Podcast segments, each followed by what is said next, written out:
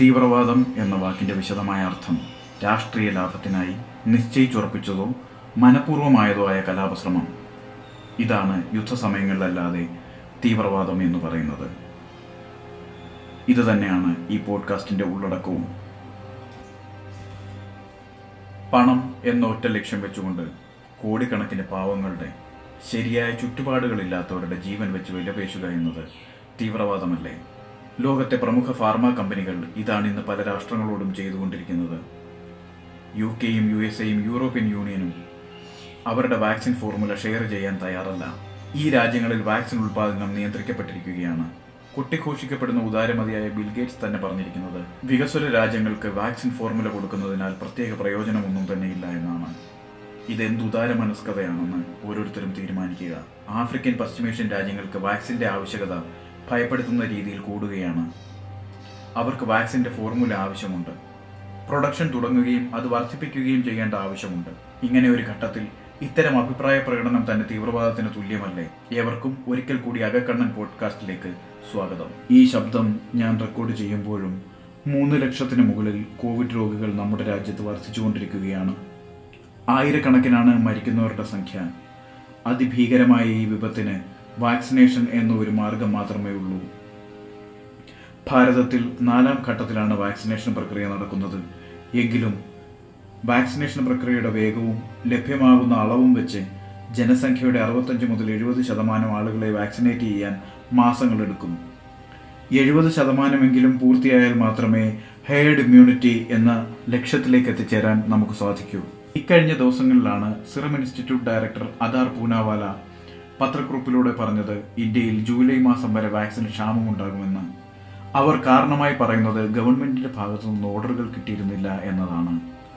രണ്ടാം തരംഗത്തിൽ ഇത്രയേറെ വലിയ വിപത്തിലേക്ക് എത്തുമെന്ന് ഗവൺമെന്റ് കണക്കുകൂട്ടിയില്ല എന്ന് വേണം കരുതാൻ. ജൂലൈയോടുകൂടി നൂറ് മില്യൺ വാക്സിൻ ഉൽപ്പാദിപ്പിക്കാനാകുമെന്ന് കമ്പനി പറയുമ്പോഴും ആശാവഹമല്ലാത്ത ഒരു കാര്യത്തിലേക്ക് നമ്മൾ കണ്ണു തുറക്കേണ്ടതുണ്ട്. അത് വാക്സിൻ ലഭ്യത കുറവിന്റെ അല്ല മറിച്ച് ധനിക രാഷ്ട്രങ്ങളുടെ സ്വാർത്ഥതയിലേക്കാണ്. നമ്മുടെ ഭാരതം പിന്നെയും പിടിച്ചു നിൽക്കാൻ ശേഷിയുള്ള ലോകത്തിലെ ആറാമത്തെ വലിയ സാമ്പത്തിക ശക്തിക്കാണ്. നമുക്ക് ശക്തമായതും ദൃഢമായതുമായ നയതന്ത്ര അടിസ്ഥാനവും ബന്ധവുമുണ്ട്. ലോകത്തിന്റെ ഫാർമസി എന്ന് ഇക്കണോമിക് സർവേ വിശേഷിപ്പിച്ച ഭാരതത്തിൽ വാക്സിന് ക്ഷാമമുണ്ടെങ്കിൽ നിങ്ങൾ ഒരു നിമിഷം Senegal Rwanda Ghana Togo Botswana തുടങ്ങിയ രാജ്യങ്ങളെ പറ്റിയും അവരുടെ ജീവനെ പറ്റിയും ചിന്തിച്ചിട്ടുണ്ടോ? മേൽ പറഞ്ഞ രാജ്യങ്ങൾക്കൊന്നും തന്നെ അവരുടെ പൗരന്മാർക്ക് മുഴുവനായി വാക്സിനേഷൻ നൽകാനുള്ള ശേഷി പോലുമില്ല. ഐക്യരാഷ്ട്രസഭയുടെ പിന്തുണയോടെ പല രാജ്യങ്ങൾക്കും കോവാക്സ് എത്തിച്ചു നൽകുന്ന പ്രക്രിയ തുടങ്ങിവെച്ചുവെങ്കിലും അതിന്റെ അളവ് വളരെ കുറവാണ്. ഏഴ് ആഫ്രിക്കൻ രാജ്യങ്ങളിൽ ഇതിനോടകം തന്നെ വാക്സിൻ പൂർണമായും തീർന്നു. അവർക്ക് ഇനിയും കൂടുതൽ കാത്തിരിക്കേണ്ടി വരും വാക്സിനേഷനു വേണ്ടി. ലോകത്ത് ലഭ്യമായ വാക്സിന്റെ രണ്ട് ശതമാനം മാത്രമാണ് ആഫ്രിക്കൻ ഭൂഖണ്ഡത്തിൽ ഇതുവരെ എത്തിയത്. ലോക ജനസംഖ്യയുടെ പതിനാറ് പോയിന്റ് ഏഴ് രണ്ട് ശതമാനമുള്ള ആഫ്രിക്കയിലാണ് ഈ സ്ഥിതി എന്നത്. വിവേകപൂർവമായ ചിന്തയ്ക്ക് വഴിവെപ്പിക്കുന്ന ഒന്നാണ്. ലോകം മുഴുവനുള്ളവർക്ക് ഒരു കൊല്ലത്തിനുള്ളിൽ വാക്സിൻ എത്തിക്കുമെന്ന് ഒരു തലയ്ക്കൽ ധനിക രാഷ്ട്രങ്ങൾ പറയുമ്പോഴാണ് മറുവശത്ത് ആഫ്രിക്കയുടെ ഈ ദുസ്ഥിതി. ചോദ്യം ഇതാണ്. എന്താണ് ഇതിന്റെ പ്രതിവിധി?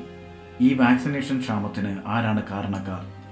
ചൊവ്വയിൽ മനുഷ്യജീവിതം പറിച്ചു നടാൻ തുനിയുന്ന മാനവരാശിയുടെ പക്കൽ മരുന്നുൽപാദനത്തിന്റെ തോത് വർദ്ധിപ്പിക്കാൻ മാർഗമില്ലേ? അതോ വാക്സിൻ ക്ഷാമത്തിന്റെ ശരിയായ കാരണം പ്രൊഡക്ഷൻ അല്ലേ?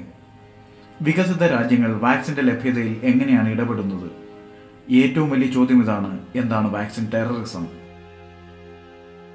രണ്ടായിരത്തി ഇരുപത്തി ഒന്ന് കോവിഡിൽ നിന്നുള്ള തിരിച്ചുവരവിന്റെ വർഷമാകേണ്ടിയിരുന്നതാണ്. എന്നാൽ ഇപ്പോൾ രണ്ടായിരത്തി ഇരുപതിനേക്കാൾ മോശമായ അവസ്ഥയിലാണ് കാര്യങ്ങൾ. രണ്ടാം തരംഗവും മൂന്നാം തരംഗവും രാജ്യങ്ങളെ ദുരിതത്തിലാക്കുന്നതാണ് നമ്മൾ കാണുന്നത്.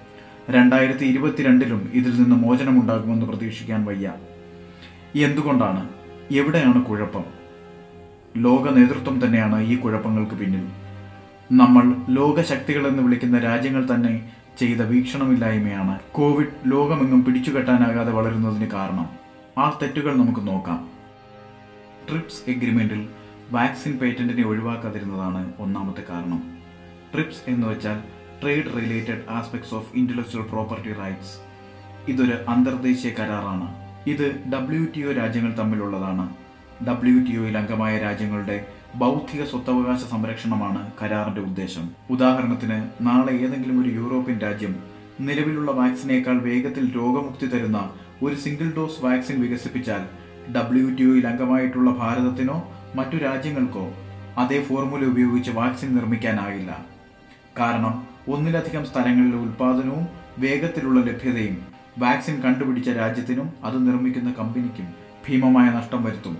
വാക്സിൻ യൂറോപ്യൻ കമ്പനിയുടെ മുതലായതിനാൽ അതിലുൾപ്പെട്ട ടെക്നോളജി ക്രിയേറ്റിവിറ്റി റിസർച്ച് തുടങ്ങിയവ സംരക്ഷിക്കുന്നതാണ് ട്രിപ്സിന്റെ ഈ ബൗദ്ധിക സ്വത്തവകാശ സംരക്ഷണ കരാർ.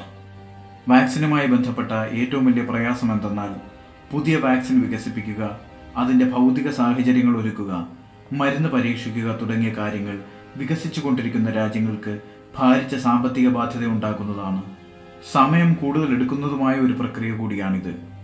ഭാരതം സൗത്ത് ആഫ്രിക്ക തുടങ്ങി ഡബ്ല്യു ടി ഒയിൽ അംഗമായിട്ടുള്ള വികസിച്ചുകൊണ്ടിരിക്കുന്ന രാജ്യങ്ങൾ വാക്സിന് മുകളിലുള്ള ഐ പി ആർ ഒഴിവാക്കണം എന്നാവശ്യപ്പെട്ടിരിക്കുകയാണ്. ഞാൻ പറയുന്നത് ട്രിപ്സ് കരാറോ അതിന്റെ ബൗദ്ധിക സ്വത്തവകാശ സംരക്ഷണമോ തെറ്റാണെന്നല്ല. ഓരോ രാജ്യത്തിന്റെയും കണ്ടുപിടുത്തങ്ങളും അവരുടെ ബൗദ്ധികതയും അത്യന്തം സംരക്ഷിക്കപ്പെടേണ്ടത് തന്നെ എന്നാൽ മാനവരാശിയെ ഒന്നാകെ അപകടത്തിലാക്കുന്ന കോവിഡിന്റെ പ്രതിരോധത്തിനായി ഒരുമിച്ചുള്ള നീക്കം നടത്താൻ എല്ലാവരാലും ആകുന്ന സന്ദർഭത്തിൽ വാക്സിൻ ബൗദ്ധികതയുടെ മേൽ കൊള്ള ലാഭം വേണോ എന്ന് മനുഷ്യത്വം മാനവരാശി എന്നൊക്കെ കൊട്ടിഘോഷിക്കുന്ന രാജ്യങ്ങൾ തീരുമാനിക്കട്ടെ. സമീപ ദിവസങ്ങളിൽ അമേരിക്ക ഒഴുക്കൻ മട്ടിലുള്ള സമീപനം സ്വീകരിച്ചെങ്കിലും യു കെയും യൂറോപ്യൻ കമ്മീഷനും അതിനെ എതിർക്കുക തന്നെയാണ്. അകക്കണ്ണൻ പോഡ്കാസ്റ്റിന്റെ മറ്റൊരു എപ്പിസോഡുമായി ഉടൻ തന്നെ കാണാം.